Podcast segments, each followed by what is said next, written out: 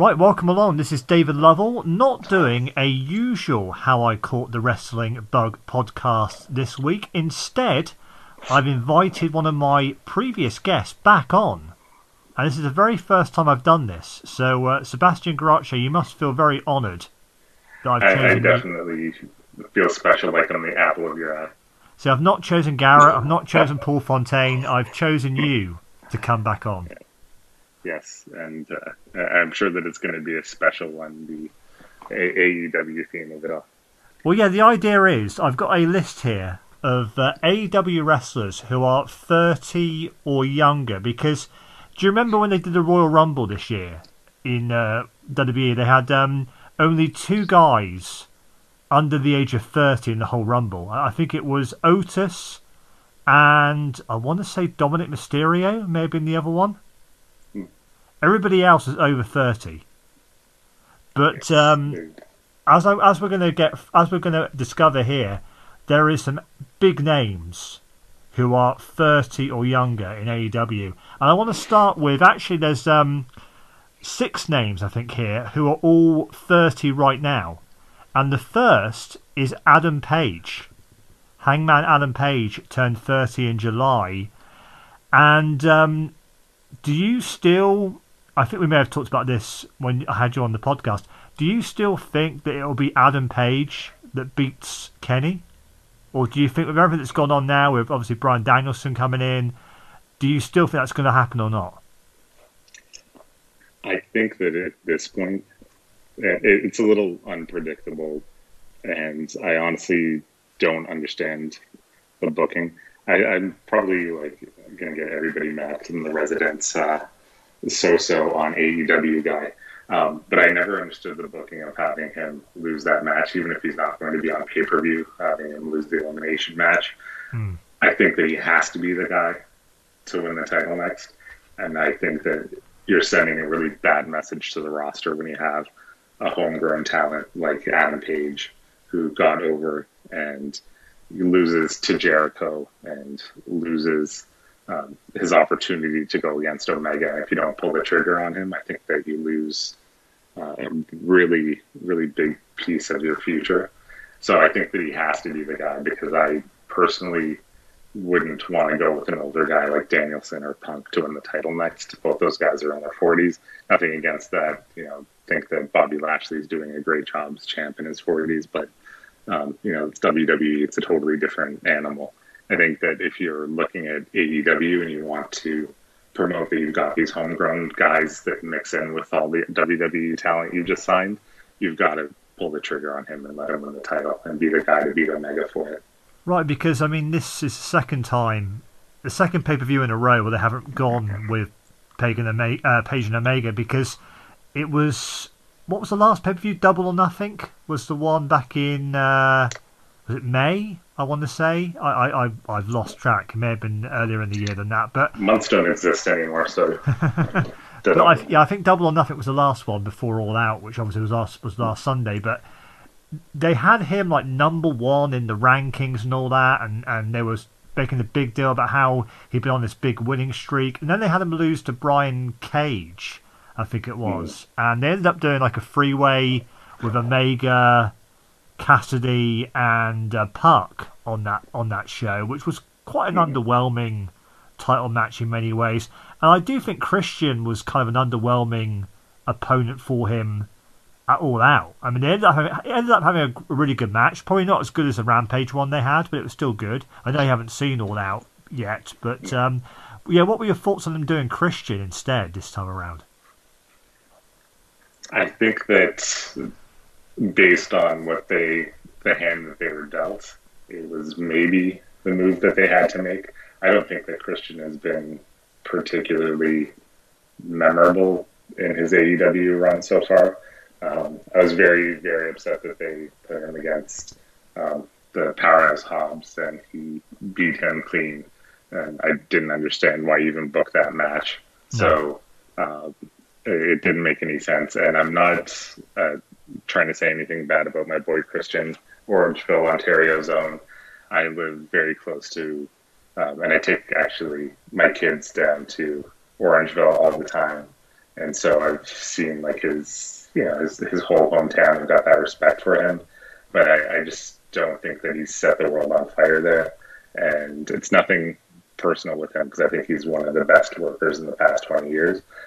But I don't know that signing a WWE guy who's 47 or 48 now and putting him in the title match is probably what you want to go for. But also, they're so hot right now, I don't know if it matters who they put in that match. I think that if they're going to do Omega and Page, it's got to be Full Gear. If it doesn't happen at Full Gear, I think they've completely missed the boat. And I'm not sure it will be, because all signs at the moment point to Omega versus Danielson. That's the match that's kind of, intriguing everyone right now. And I don't know how you don't go all the way and do that match unless they have Danielson work with somebody else. Somebody else comes along and they sort of veer off in a different direction. But it looks like that's the case. I don't like the idea of someone coming right in and going straight into the title mix. I mean, that's not something they normally would do. Although having said that, they kind of did that with Brody Lee. Because I think Brody Lee's first big match was with Moxley for the title. But, I don't know. I think you're right. It should be Adam Page. He should be the guy to beat Omega. And if not him, then it has to be somebody young and up and coming, like an MJF, for instance, I think. But we'll come on to MJF because he's on this list. But somebody else who is 30 right now is Britt Baker. Now, Britt Baker has been an absolute revelation this past year, hasn't she? I mean, if you look at how far she's come, has there been a faster rising star in AEW than her? Oh, man. It's been like her and Hangman have been the ones to sort of really explode for their homegrown talent. So probably not her first little bit in AEW. She was green, so I can't really hold it against her. I thought that she was fairly bad at first, but she's just completely pulled a 180. And even from the past 6 months, she's just been a great character. And her and Tony Schiavone have got a really good gimmick going on, and so I think that she's been excellent in her role. And when she had that match with Thunder Rosa, I didn't think it was a 4 3/4 star match or whatever everybody was rating it, because I thought it was a very good match. But it showed me that she was super capable in the ring, and she's really improved a lot. So I think that she has some hits and misses, but I also think that she's, as a character, about as good as anybody that they have on the roster right now. Do you see her as a babyface down the road? Because I think, obviously, she's a really great heel, but I think the fans, because the whole DMD thing is so over anyway, I mean, I think she's got to be a babyface down the road. I'm sure that she's going to be. I still haven't figured out how they're going to work out a storyline with her and Adam Cole and what's going to play out with the two of them. So it'll be an interesting dynamic to see if they're both faces or heels at the same time. If you look at sort of the parallel, you've got Becky Lynch that's become a heel now, and she's married to the heel Seth Rollins. But for a long time, they sort of had them separate as a heel Rollins and a face Lynch. So everybody knows that they're a couple, so now that they're in there together, it'll be interesting to see what they do. But I think that you have to pull the trigger on her as a face, because she's got that same sort of groundswell of support that Becky had a couple of years ago. And Becky is obviously the best wrestler in the business today, so you want to capitalize on what you got with Britt. Somebody else who is 30 right now is John Silver. Now, John Silver is another one, a bit like Britt Baker, who kind of came from nowhere. He was just a guy on the roster who no one sort of paid too much attention to. But I think the story goes, and I may have mentioned this before on our podcast, I've certainly mentioned it on someone's podcast, but John Silver was doing all this great stuff on BTE, and Tony Khan was sort of unaware of what a charismatic guy he was, and called him into the office like he was in trouble, and was saying to him, I've seen you doing all this great stuff on BTE, why are you not showing that on Dynamite? And he started the show on Dynamite. Obviously, there was no fans there to really appreciate it. But now there is fans there. I think John Silver could potentially really flourish with fans there. And dare I say, with Bryan Danielson coming in, John Silver versus Bryan Danielson, that's a match that intrigues me. What are your thoughts on John Silver? Yeah, I really wasn't big on him until I read his stuff on Brody Lee last year and how close they were and how passionate he was about the business. So he really he's very endearing, and I like that about him. I think that he's got that certain quality that you look at a guy like him, and he's a very undersized guy, really, when you look at him, and just he has that the ability to get over still. And I think this is a totally different conversation because I know AEW is a small promotion and it's got a lot of small guys in it. But I think if you look at having more of a lightweight division or a smaller guys division where you can put even a guy who's as small as he is, then you probably can fill that division pretty quickly and have him go over, because I don't see him as ever being a world champion type. To me, there's only one Rey Mysterio kind of guy. And to see a very small guy like that, not that, most of the roster aren't very large guys, but John Silver is a very tiny man. So I'd like to see, if anything, instead of a trios title, maybe introduce, because that's the talk of Tony Khan now, is bringing the trios title in. But if you can have a cruiserweight title of sorts, I think that would be a good fit. And you can have a John Silver type going for that belt. And the next name on the list is someone who you already mentioned. And again, this is another guy who is 30 right now, Powerhouse Hobbs. Hobbs, I loved that guy. Yeah, I mean, he came in with quite a bit of buzz around him. Obviously, they turned him heel fairly quickly, and he joined Team Taz. Looks like, I mean, you haven't seen Dynamite, don't want to spoil too much, but it looks like he may be going against Punk sooner rather than later, which I think could be. I think Punk will obviously probably win that match, but I do think that's a good thing for him, working with a guy like CM Punk. What are your thoughts on Powerhouse Hobbs, on Will Hobbs? Yeah, I think that, and for the Dynamite thing, I haven't had any cable for a week, so I'm completely out of the loop. But I have been listening to Observer Radio, so I've caught all of the recaps on everything. And I was kind of surprised, to be honest, that they would put Punk in with a guy like Hobbs, just because it doesn't seem like it would be the natural progression for him to go to next after a Darby, because Darby's higher on the pecking order. And they haven't really pushed Hobbs to that elite upper echelon level where he could plausibly beat a guy like Punk. Not that people were saying that Darby was going to win, but Darby is definitely a guy who you can build the entire AEW around. So, I don't think that they see that in Hobbs, even though I think that he's, an excellent worker and he's got a great presence about him. So it was very weird that they're sort of pushing that in the direction. But Punk has also traditionally been pretty good about getting guys over, so I would think that he would give Hobbs a lot in the match, give him some near falls, make him look good. And I think that it would be helpful because they haven't really done a lot with him. And I'm still reeling over the fact that he lost to 47-year-old Christian in a match that should never have happened, but I'll get over that one now. Well, I think with Punk, I mean, obviously they are allowing him to more or less pick who he works with, because he's done interviews and Will Hobbs has been one of the guys he's mentioned, and guys he liked to work with. Obviously, Darby was one who they just did. Hobbs and Starks both were on that list. I think he's probably going to end up working with both of them in the upcoming weeks and months. But I think Hobbs is, as you say, I mean, he's got a great presence and a great look to him.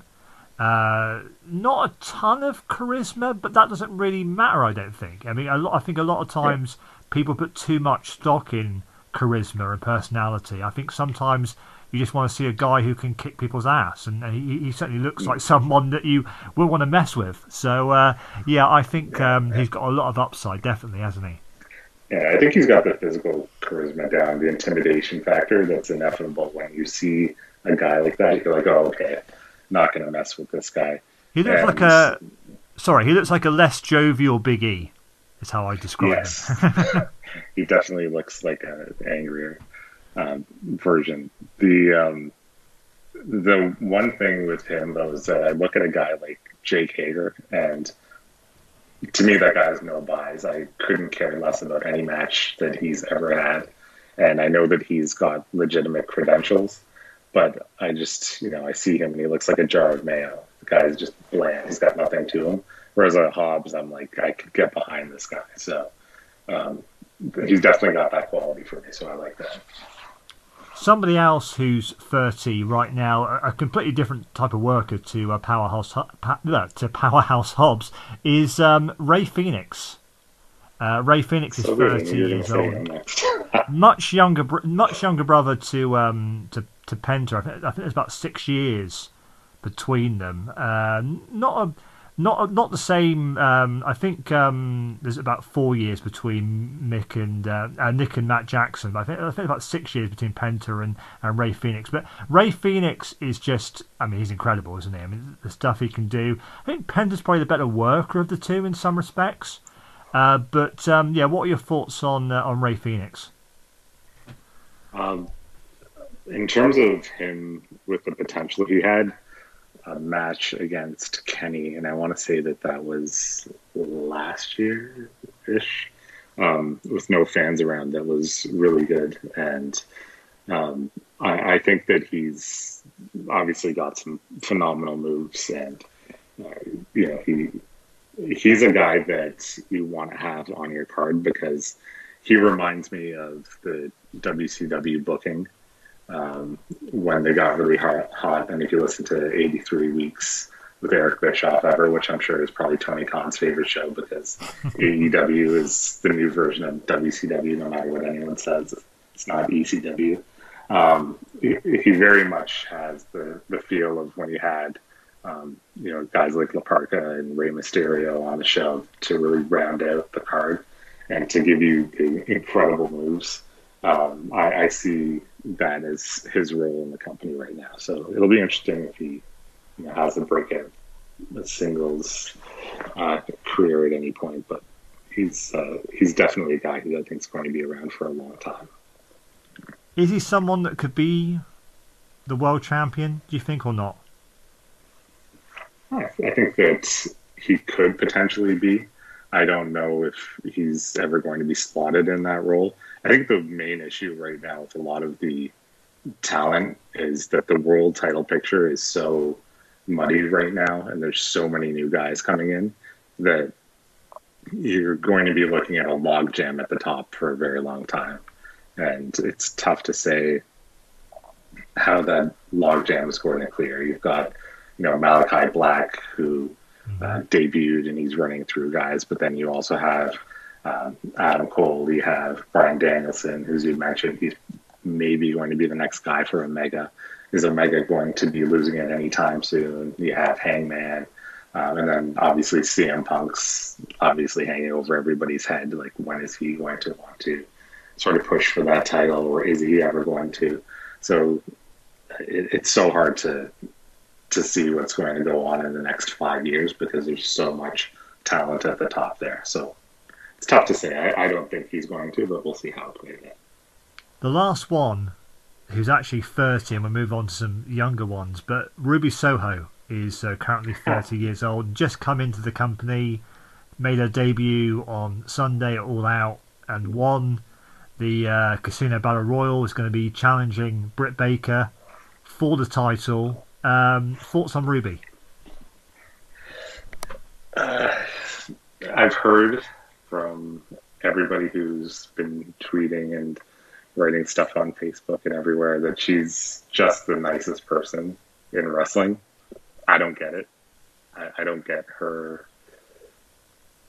in a ring. I don't get her character, promos.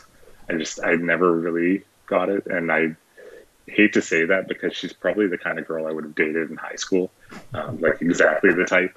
So I'm not trying to denigrate her in any way, but I just never really saw it in her. But if everybody else does, cool.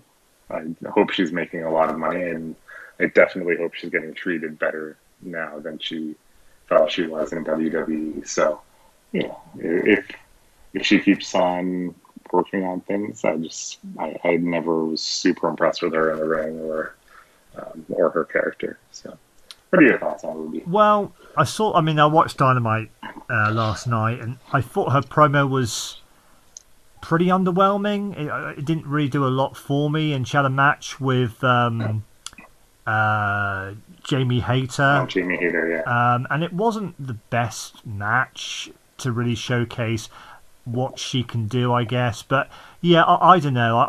I don't really. When I think of the girls that have come through NXT in the past few years, she wouldn't be one of the first ones that springs to mind for me as, you know, I could see big potential in. She's a good worker, don't get me wrong, but yeah, I don't know if she's the one to beat Britt for that title. I kind of feel that it should be Thunder Rosa maybe down the road. Oh, absolutely. That would be the most logical. But yeah, I like her, and I do like the fact that she. I think the story goes that the lead singer of Rancid gave her that song, and even suggested using the name as well. So nice. I do love the song, by the way. It's a great song.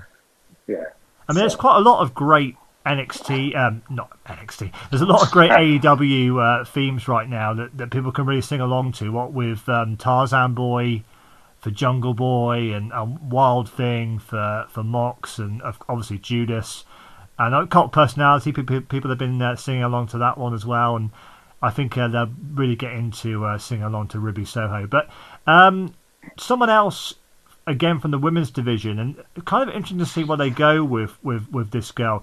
In many ways, it's hard to know how you book someone who is quite as intimidating as she is. Although I do think they made a huge mistake. Well, maybe not a huge mistake, but Jay Cargill is the person I'm talking about, and she's 29. She had the match, obviously teaming with Shaq against Cody, and it was Red Velvet, wasn't it? Because Brandy was unable to do it because she was pregnant. And then the following week, she was just there as one of the people at ringside. Do you remember that? They had that big match, and then the next week, she's one of the idiots.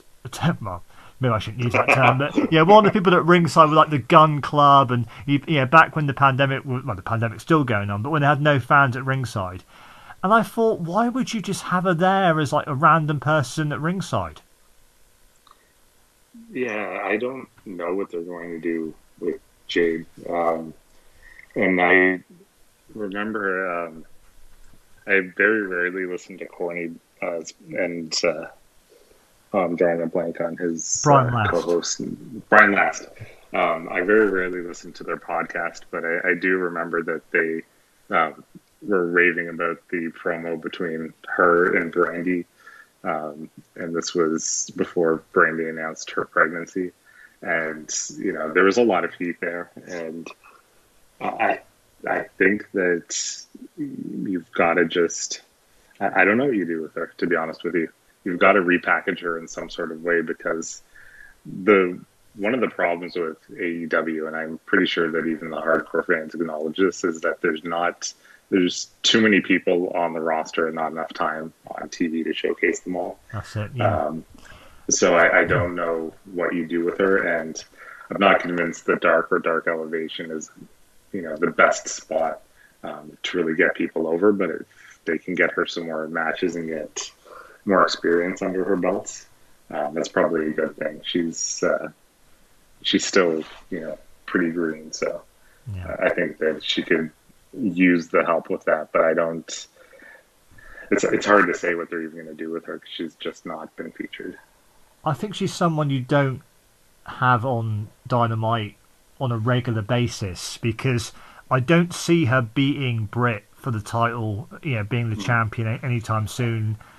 And like you say, she's still got a lot of she's still very green. She's still got a lot to she's got to grow a lot, I think, as a performer. But I think with someone like Jade, yeah, you bring her in every now and again, and you put her against someone she can look impressive against. I don't know if putting her in the Battle Royal is a good idea, because she's not going to win the Battle Royal, so I don't really think she should be in a match like that. I mean, I know they protected her pretty well, had, you know, like 2 or 3 girls throw her out, but yeah, I think, I don't know, I think she's like a special attraction kind of thing, maybe, where you just bring her in every now and again, rather, because I don't think, I mean, like you say, the roster's pretty full anyway, so unless you're like Kenny or Mox and one of the top guys, you're probably not going to be on Dynamite every week anyway. But I don't know. It'll be interesting to see what they do with her for sure. But anyway, the next name on the list, someone who we don't see a lot of on Dynamite, and I kind of wish we did, because every time I see this guy, I think he's an incredible performer, and I think his match with MJF is probably the best MJF match I've ever seen, actually, on Dynamite, I think maybe 2-3 months ago. Sammy Guevara, who's 28 years old. What are your thoughts on Sammy? I think Sammy's another one of those guys where he would probably benefit from a cruiserweight division. Because that guy's, he's got a lot of charisma, and I think that he's got a lot to offer. And he's got a look. If I'm trying to think of who I even compare him to. I think I've got the best comparison I can think of for this. When I was young and I would watch Superstars every week, I have a sister who's 5 years older than me. And every time Tito Santana came on, she would have to watch because she just thought that he was like the most amazing thing. And, you know, she probably had like the middle schoolgirl crush on him. And I think that you've got a guy like Sammy who's got that kind of look, who can, you know, probably bring in that fan that they're so sorely missing right now, because, you know, AEW is a bit of a sausage fest when it comes to their fan base right now. So they probably need more female viewers. And I think that the women's division is going to potentially help that with Britt leading the way. But also a guy like Sammy, where you can have, you know, like idol looks. Having a guy like that on the roster is important. I just don't know if he's going to be top guy in top division. Well, there's another guy who I think fits that criteria as well, and I think he could easily be one of the top guys, and that's Jungle Boy. But we'll come on to Jungle Boy. But yes, Sammy, I absolutely agree with you. I don't see Sammy as a top guy. I could see him as a TNT champion down the road, but I don't see him as one of the top guys. But yeah, he's an incredible performer to watch. I mean, I suppose someone who maybe could compare him to a little bit is Ricochet. Yeah, he's probably. I was going to say he's probably not as problematic as Ricochet's friend, but I don't know who Sammy Guevara's friend is. Another guy who's 28. Is Darby Allin, who just had obviously the match with Punk on Sunday at All Out. I think he's come a long way too in the past year. I really enjoyed his run as TNT champion. I kind of wish it lasted a little bit longer, and we'd seen more matches with him every week, because for a long time he was sort of stuck in that feud with Team Taz. You know, where he was working with, you know, Brian Cage and Ricky Starks every week, and they obviously had that cinematic match with him and Sting against was it against all three members of Team Taz, or just 2 of them? I can't remember now. But yeah, I think that he is. Cause he's not the kind of performer I'd normally like, but there's something about him that I really like. I can't quite put my finger on it. He's definitely a good worker. That's for sure. I just kind of feel sometimes we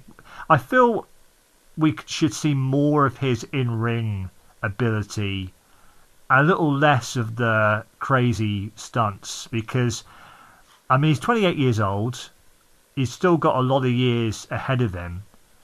But if he keeps doing the stuff he has been doing, I just don't see his career lasting as long as it potentially could. What are your thoughts on Darby Allin? I think that he is a smaller Jeff Hardy. I know a lot of people made that comparison, but I agree with you completely. I think he's a little too crazy on his stunts, and sorry, not to cut you off, but the one that really, I don't know if bothered me is the right words, but the one I really didn't like was that, I think it was in the Battle Royal, and he was put in a body bag and like thrown over the top rope. It's like, how can you even see to like break your fall? I mean, that one was one I thought was a little bit too much. And then there was that other one where he got sort of kicked down the flight of stairs. I just feel that, it goes too far. But anyway, sorry, carry on. Yeah, he did the coffin drop through the coffin. Yeah. Too. It's like, some of these are going to get him very hurt one day. And I think that, a lot of younger guys in the business go through the I'm indestructible phase until they get a little more broken down and they tone it down later. And I understand wanting to get over and wanting to be seen, but I think that he pushes it a little too far. And also, if you've got the rub from Sting, you can dial it way back because you're already going to be a featured guy. You were feuding with CM Punk in his debut, and you've got Sting in your corner, so you probably don't need to be going like crazy every single match. Having said that, I think he's really good. And your TNT run, one of the biggest surprises to me ever, because I'm sometimes baffled by AEW's booking. I know Tony Khan, Booker of the Year, he's going to win it again. I get all of that. But when they booked him with Miro, I didn't understand at all why they were doing that, because he was on such a hot run and he was champ and it looked like he was going to keep the title and he was going to have a long run with it. I think Miro's been great with the belts, and I think that Miro's also done a 180 between when he came into AEW, which sucked, and now where he's a monster. But I don't think they needed to put the belt on Miro, so I was shocked that he lost the title then. I think he had a very good run with the belt when he had it. Yeah, because he was starting to really gain some momentum and having great matches week in, week out. And that was when I really sort of started to become a big fan of Darby Allin, was during that run. So I was, like I say, I was sort of disappointed to see it end when it did. Someone else who's 28, and I kind of feel bad because I've got a couple of tag teams on this list. But I've only listed Brian Pillman Jr. I've completely ignored Griff Garrison. I kind of feel bad about that because Griff's a good talent as well. But Brian Pillman Jr. I just sort of see as a breakout single star. I don't see him being involved in the Varsity Blondes for very much longer. In fact, it looks like, well, he is going to face MJF at the Arthur Ashe Stadium show in a couple of weeks. And you obviously heard all about the segment they did last night involving Linda Pillman and MJF saying some very colourful things about Melanie. Thoughts on Brian Pillman Jr.? I remember first hearing him on the Steve Austin podcast, and this was probably about 5 years ago. Because he was super green at the time, and this was pre-MLW for him, and he seemed like he really got it, and he seemed like he knew what it took to be a star. I honestly thought he was going to end up in WWE, and he was going to get the rub from Austin. So, this is not going to be the same path I thought he was going to take, because I'm 100% sure that Austin would have not necessarily come out of retirement for a match, but he would have definitely done something big with him at a Mania or somewhere to give him the rub, because Austin's mentioned many times how much he loves the kid, and obviously he was incredibly close friends with his dad. Also, the guy's a little bit crazy, which I don't like. He seemed like last year during the pandemic he was a COVID denier, so I hope he's smartened up with that, because that's some weirdness. But overall, I think he's got a really bright future, and I think he's got a lot of the qualities that his dad did. And I was a huge Brian Pillman fan back in the day, obviously, because I was a huge WCW mark, so I thought that he was amazing. So we'll see how things play out for him. I don't think that he's reached his dad's level in ring yet, but I think that he's got the potential there. And he's another one that CM Punk keeps mentioning as well on that list of guys that he wants to work with. So we're probably going to get that match at some point. Ricky Starks, 27. Ricky Starks, I think, could potentially be a big breakout star in 2022. I don't think we've seen the best of him yet. I think his promo work has really come on a long way in the past year or so.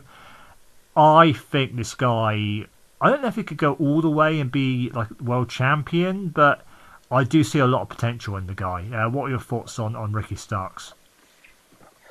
I think that he's the holder of the most meaningless title in wrestling, which is saying something because the 24/7 title is still there. But at least Doug Flutie had that belt, so it's got a little bit of cachet. I think that he's got a lot of potential as well. He's the kind of guy who, you know, he oozes charisma. So I think that you've got a bright future potentially ahead. And it's interesting that you say that. I wonder if they would ever pull the trigger on him, because he's the kind of guy that you can, you know, over the next 5 years, as some of the guys may. I'm not saying that Punk is old, but in 5 years he'll be like 47. Danielson will be like 45, yeah. And Omega will be 44. So you're not going to have those guys at the top of the mix. And, you know, Starks will be 32 then.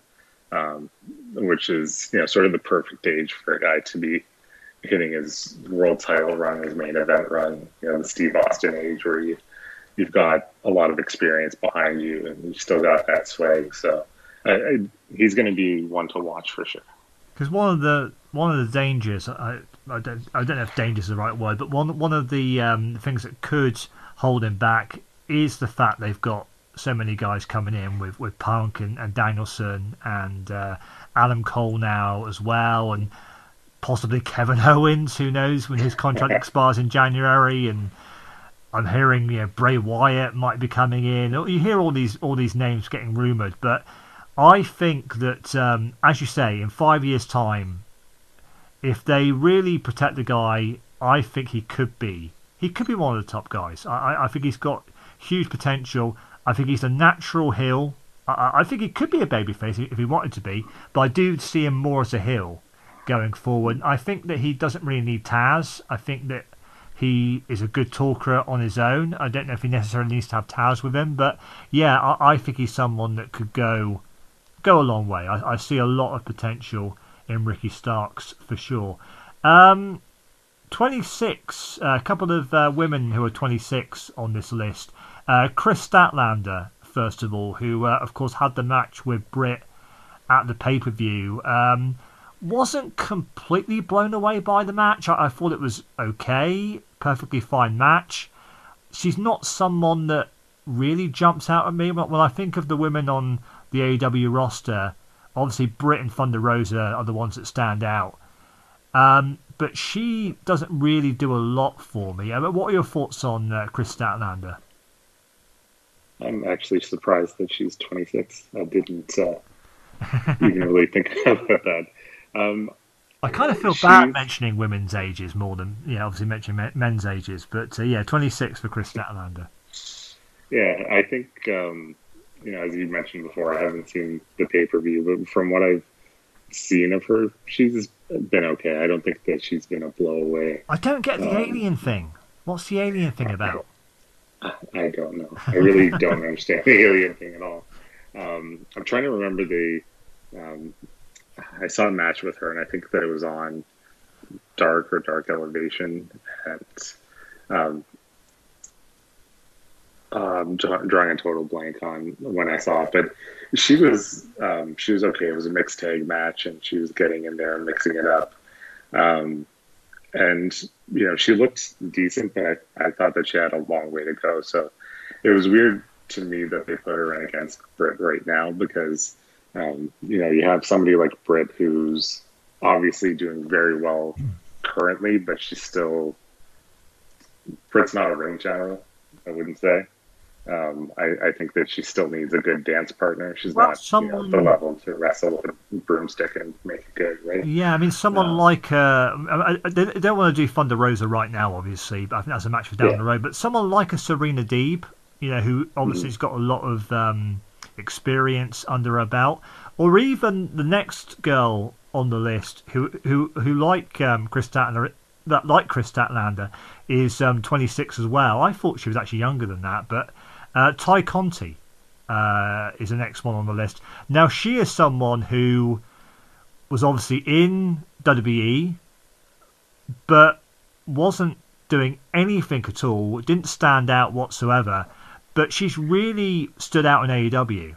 I think she's turned into quite a good worker. She's someone that Britt could have potentially gone up against and had a good match with. What are your thoughts on Ty Conti?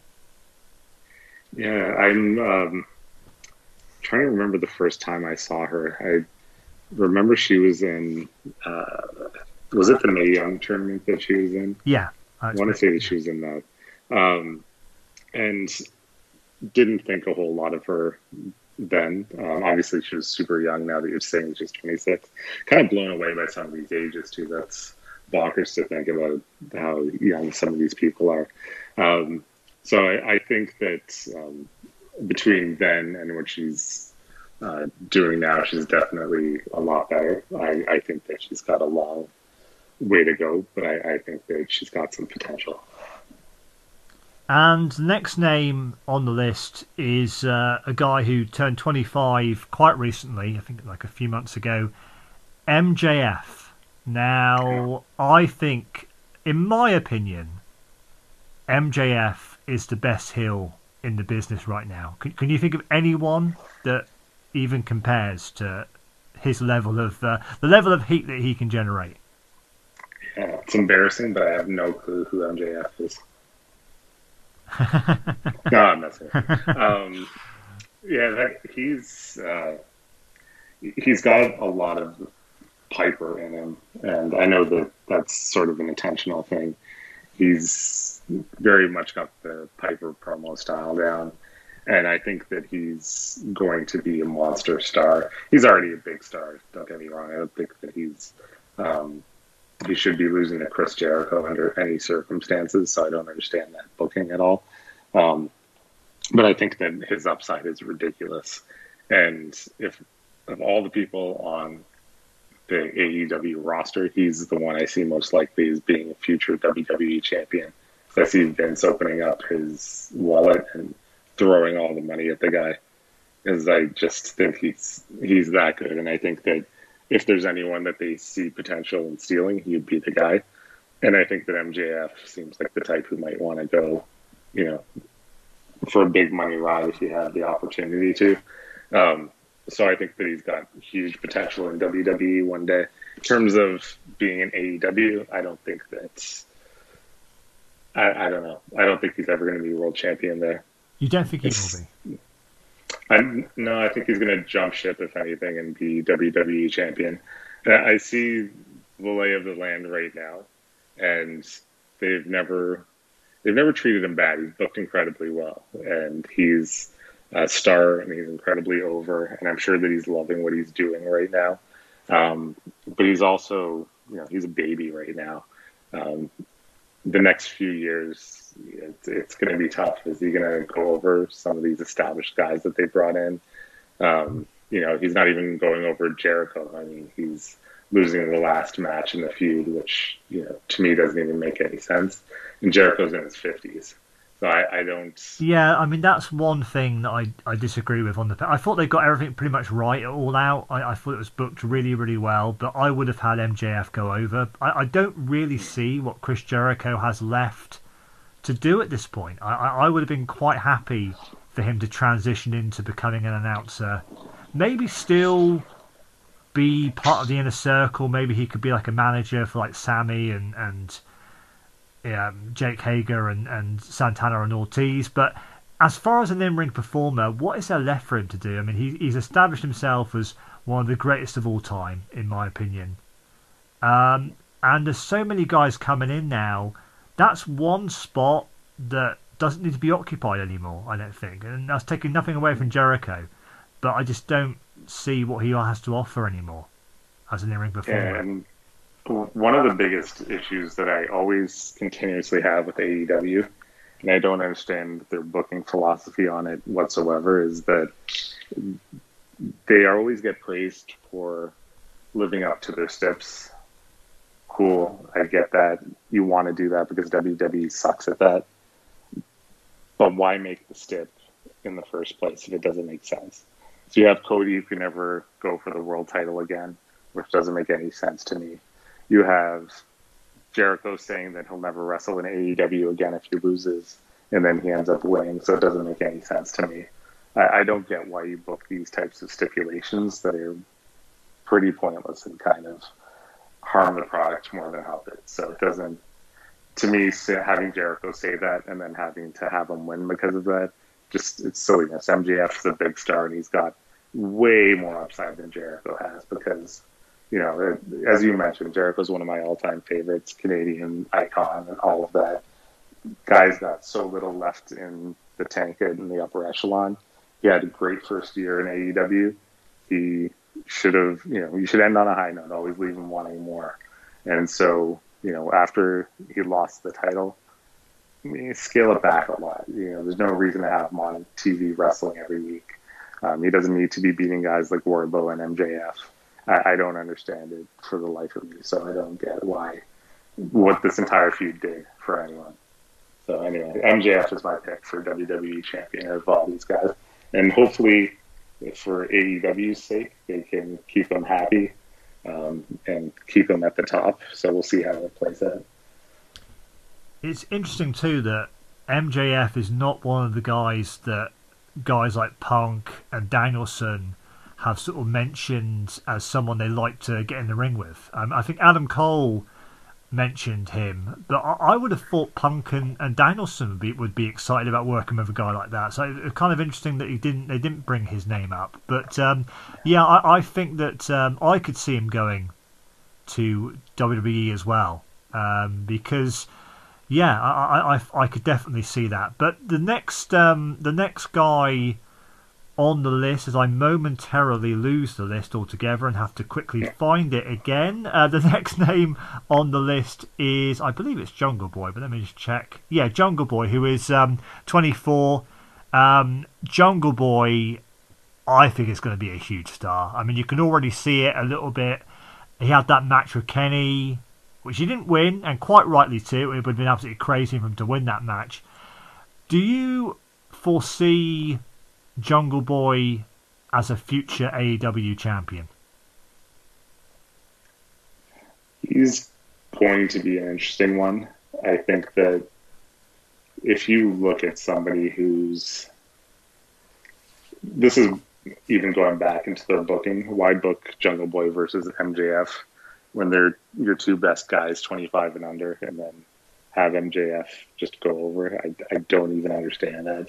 Jungle Boy has consistently lost all the big matches, and I don't, you know, that's some WWE booking. You know, you have a guy lose and lose and lose and make sure that, you know, hey, he's trying really hard, so he's going to get over. And I don't like that type of booking for him. I don't see why, you know, you're putting Jurassic Express against, you know, the Lucha Brothers to lose a match. Nothing against the Lucha Brothers, but I mean, like, why have him always come up short? It doesn't make any sense to me.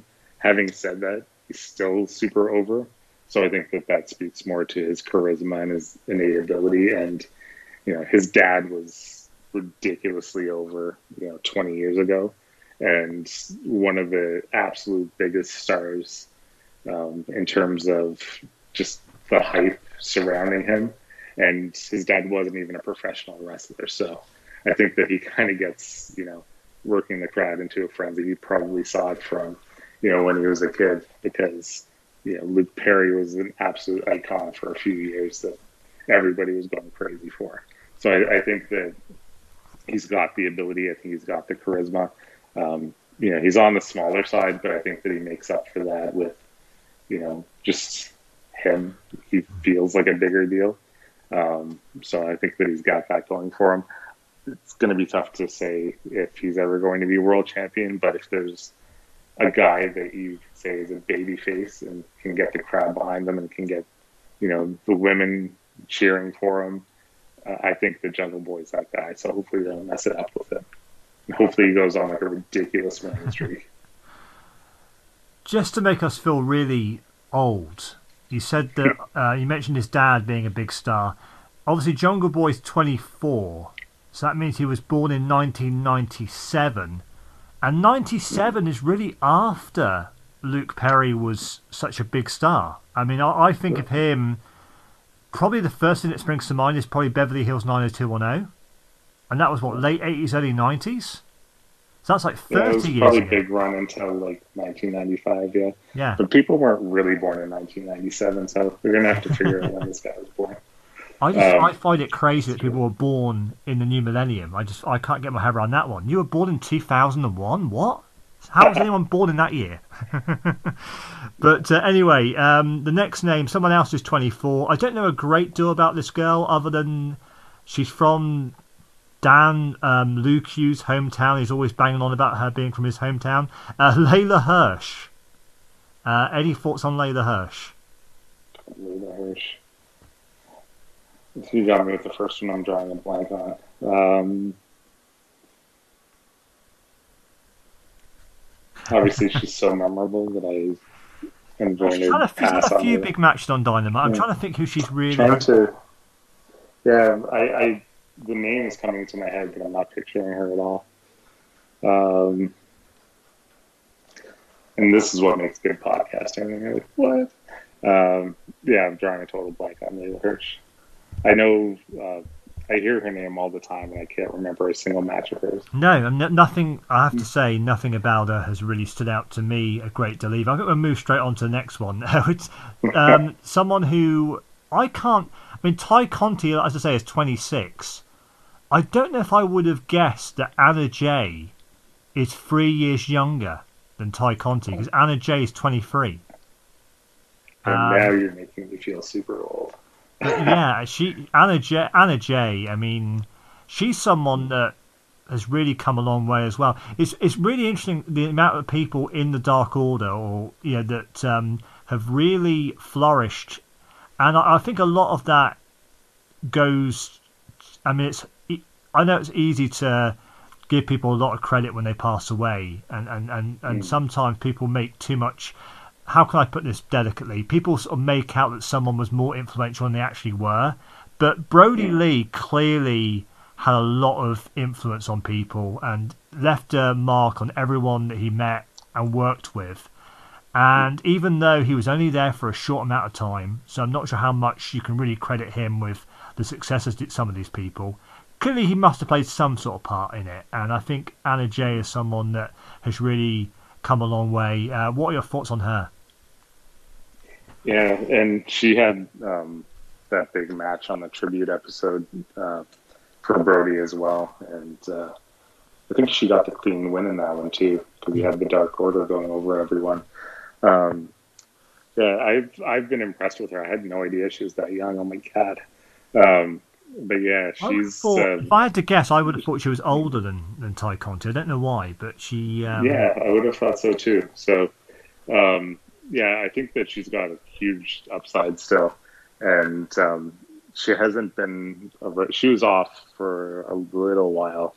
I think it's been a few months since she's had a match that I couldn't recall. But yeah, she's definitely somebody who's been very, very impressive, and knowing that she's 23, I think that she's going to have a big run still. And I think that she's also sort of figured out how to get herself over. Obviously, that was a special show, but I think that she's still after that stayed over.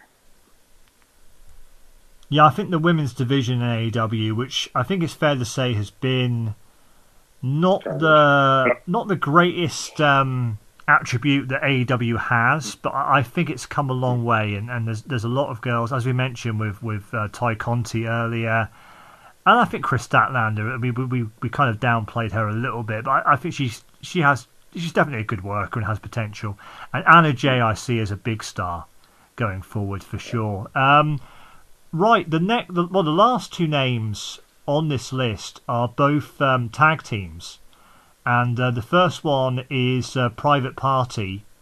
I haven't looked up which is which, but one of them's 27 and the other one's 24. I should probably have looked up which was which. But thoughts on Private Party? Because I kind of... See, I look at the Street Profits in WWE, and I look at Private Party. I kind of feel Street Profits are like a better version of Private Party. But, yeah, what were your thoughts on them? They actually are the... Street Profits are very good. Every time I hear Private Party, all I could think of is John LaRocca saying Party City. So now I'm just going to have to call them Party City. Yeah, they've been good. I think that they suffered from probably... It wasn't a worst booking decision, one of the weirdest booking decisions, because... They were the 8th seed, and they went over the Young Bucks at the very... I'm trying to remember when the match was, but it was for the tag tournament, and they have never come close to living up to that since. And they've sort of been pigeonholed in a lower mid-card range, and I think that they're okay. They've got the moves. I don't know if they've figured out how to put them together. I think that they need to work with the team, probably like FTR for a bit. And this is, maybe the problem of not having house show loops, because I think that they could greatly improve, if you put them in with a veteran tag team who can show them how to work a little bit smarter. I don't really see why they're with Matt Hardy. I kind of feel that those. Always like a disconnect for me with that. I just don't think that they sort of fit with Matt Hardy, really. But looking up the ages, Isaiah Cassidy is the younger one. He was born in 1997, so he's 24. And is it Mark Quinn? Or is it Mark Quinn? I don't know how you say it. Is the older one. He was born in 1994.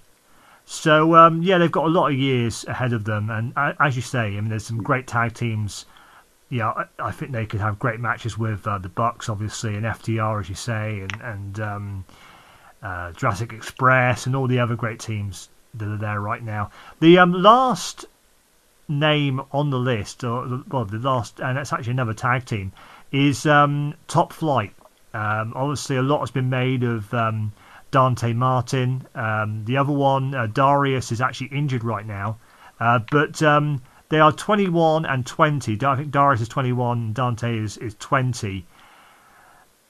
Imagine how much greater those guys are going to be in the future. I mean, they're only 20 and 21, so they're only going to get better. What are your thoughts on Top Flight? We've not seen a lot of them, have we? But what have you made of what you've seen so far? Yeah, and they had the match against the Bucks, right? Yes. Yeah. Right. So, yeah, and the Bucks are my least favorite act in wrestling history. From what I've seen of them, they've been very impressive. Didn't Deontay Martin just have a match yesterday as well, the singles? Yeah, with Powerhouse Hobbs. Yeah. Yeah, so I think that they've got a future from what I've seen. I got to see more of the guys, but they definitely, if you're going to go in there against the Bucks and trade big moves, and I want the Bucks to work with you, then obviously that's up there. Yeah, because it was that six-man, wasn't it? Was it a six-man where he was in there with Kenny, and all anyone was talking about after that match was what a performance he had in that match and how impressive he was. So I think him and Kenny, that's a match not for anytime soon. Don't do it anytime soon, but down the road. That could be a really great match, I think. Kind of similar to the match that Kenny had with Jungle Boy. It could be like a really great showcase for him in losing, because you can still beat someone and they can still get over in losing, and that's kind of what Jungle Boy's whole career has been so far. So yeah, I think they could probably do that with Dante as well. Yeah, and just to draw a parallel with this, Kenny just won the PWI 500, number one for the second time, so he becomes the second Canadian to ever do that, with Brett being the first. Brett was always a master of you know, sort of this Kenny thing where go in there with a younger guy. And the match he had with 1-2-3 Kid, which if you watch the match that Punk had with Darby, I don't know if you read this, but Punk and Darby borrowed a lot from that match. Yeah, I saw the GIFs online, and I just reviewed the Brett versus the 1-2-3 Kid match. I've seen it like 5 times this summer, and it's just a brilliant bit of storytelling.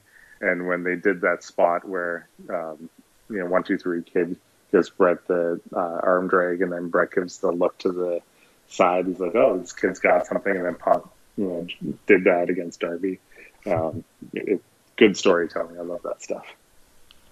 Is there anyone that we didn't mention that you are surprised is over the age of 30? Because I was sure that Wardlow must be in his 20s, but he's actually 33 or maybe 34. But he's someone else I think who could be a huge star going forward. They're definitely teasing him as a babyface because on Dynamite this week, he was very slow to sort of help MJF when MJF was getting attacked by Pillman Jr. What are your thoughts on, like I say, someone who's a little bit older, but what are your thoughts on Wardlow? To be totally honest with you, I kind of thought Wardlow sucked until recently. And I just really couldn't get into him or his character. And then I saw the Jericho match, and I was like, "Oh, this guy actually does have upside to him." And so I think that he's somebody who could be a monster, and if you get him in some good programs and not just make him the fall guy, I think that he can be impressive. And AEW doesn't have a lot of really big guys on the roster, and so he kind of stands out for that as well. So, hopefully he's not the monster putting everybody over all the time. So I think that he does got some. He has some potential.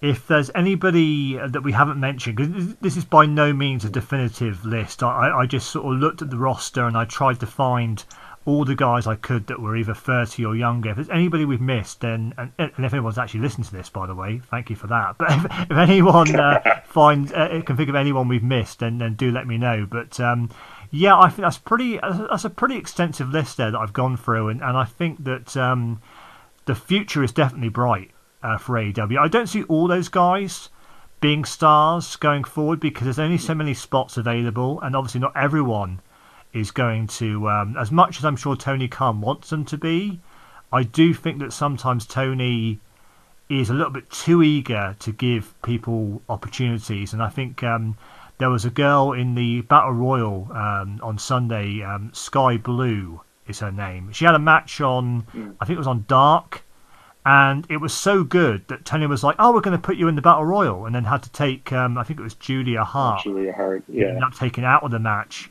so that she could be in it. I think sometimes he's just signed Lee Moriarty as well, who had a good match. There's only so many spots available. You can't keep signing all these people. I know it seems like a good idea at the time, but they haven't only got so many hours. I know they've got Dark and Dark Elevation, but those shows go on forever. If you look at the results of those shows, and they sort of put them up on the screen during Dynamite, and I'm like, way too much content. I mean, it's great. There's so much content for people to watch, but yeah, I'm just going to stick to Dynamite and stick to Rampage. And if I hear something really great happened on Dark or Dark Elevation, I maybe will check it out. But yeah, what do you think to them just signing too many guys and girls right now?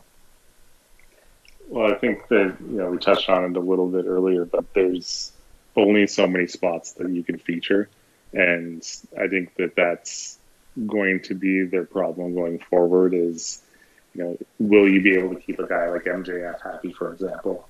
And maybe they can. Maybe they can, Tony Khan runs the Jacksonville Jaguars. Wrestling salaries are a joke compared to NFL salaries. So, can you open up your wallet and give a guy like that, $2 or $3 million a year just to keep him happy and keep him on the roster and keep him from going to WWE? Sure, they can afford it at this point. It's just, are they going to, work on that for their pay structures? And all these people that they're signing, what kind of deals are they signing them to? Sky Blue getting, $100,000 a year, Is it going to be a good deal for her going forward? You know, there's a lot of questions sort of that I have about the way that they're bringing in talent, and, you know, some parallels to what the WWE has done, stockpiling talent, not nearly to the level. And you'd hope that, you know, Tony wouldn't be as scummy about cutting people. And he definitely hasn't really cut a whole lot of people so far, except for one of my favorites, Evilise. But, you know, we'll see how it plays out going forward, and, you know, when they finally do get those releases or when contracts come due, if you can keep people happy. So it'll be interesting. Just as we wrap up here, I mean, if you had to pick one of those names we've touched on and say this person is going to be maybe the face of AEW in 2 or 3 years' time, who is the one person you see more than any other being that person in AEW? It's tough. If you're going 2 to 3 years, or maybe 5 years. Let's go 5 years, I guess. I'd probably, in the dark horse spot, I'd put like Ricky Starks up there. If we want to go, MJF's going to have the WrestleMania main event, and Jungle Boy will have like an All Out main event. So those would probably be my three picks of all the people to be big in the future. Is, you know, I'd put my money on those three. Those are three pretty good names to go with, I think. I also would throw someone like an Anna Jay onto that list as well, because she's only 23, as we mentioned. Yeah. I still can't get over, by the way. But yeah, I think she has a lot of upside, and I could see her as a future AEW Women's Champion and the face of that division. Yeah, maybe in 2 or 3 years' time. But anyway, Sebastian, thank you very much indeed for coming on and doing this. Very short notice. I just kind of messaged you a couple of hours ago and were like, do you want to do a podcast? And I didn't tell you what we were going to talk about. You knew it was going to be about AEW, but you didn't know really the context behind it. But I hope you've enjoyed joining me for this. Yes, thank you. And thanks for having me on the 1 week of my life I've had no cable access, but... I plan on catching up on everything in the next couple of days. So, good. Are you gonna check out All Out? Do you think? I'll find a way to check out All Out. I'm probably not gonna pay for All Out at this point, but I'm gonna find a way to check it out. I would have thought most of the matches are probably on YouTube, or Dailymotion somewhere. Yeah. Dailymotion is so great for that.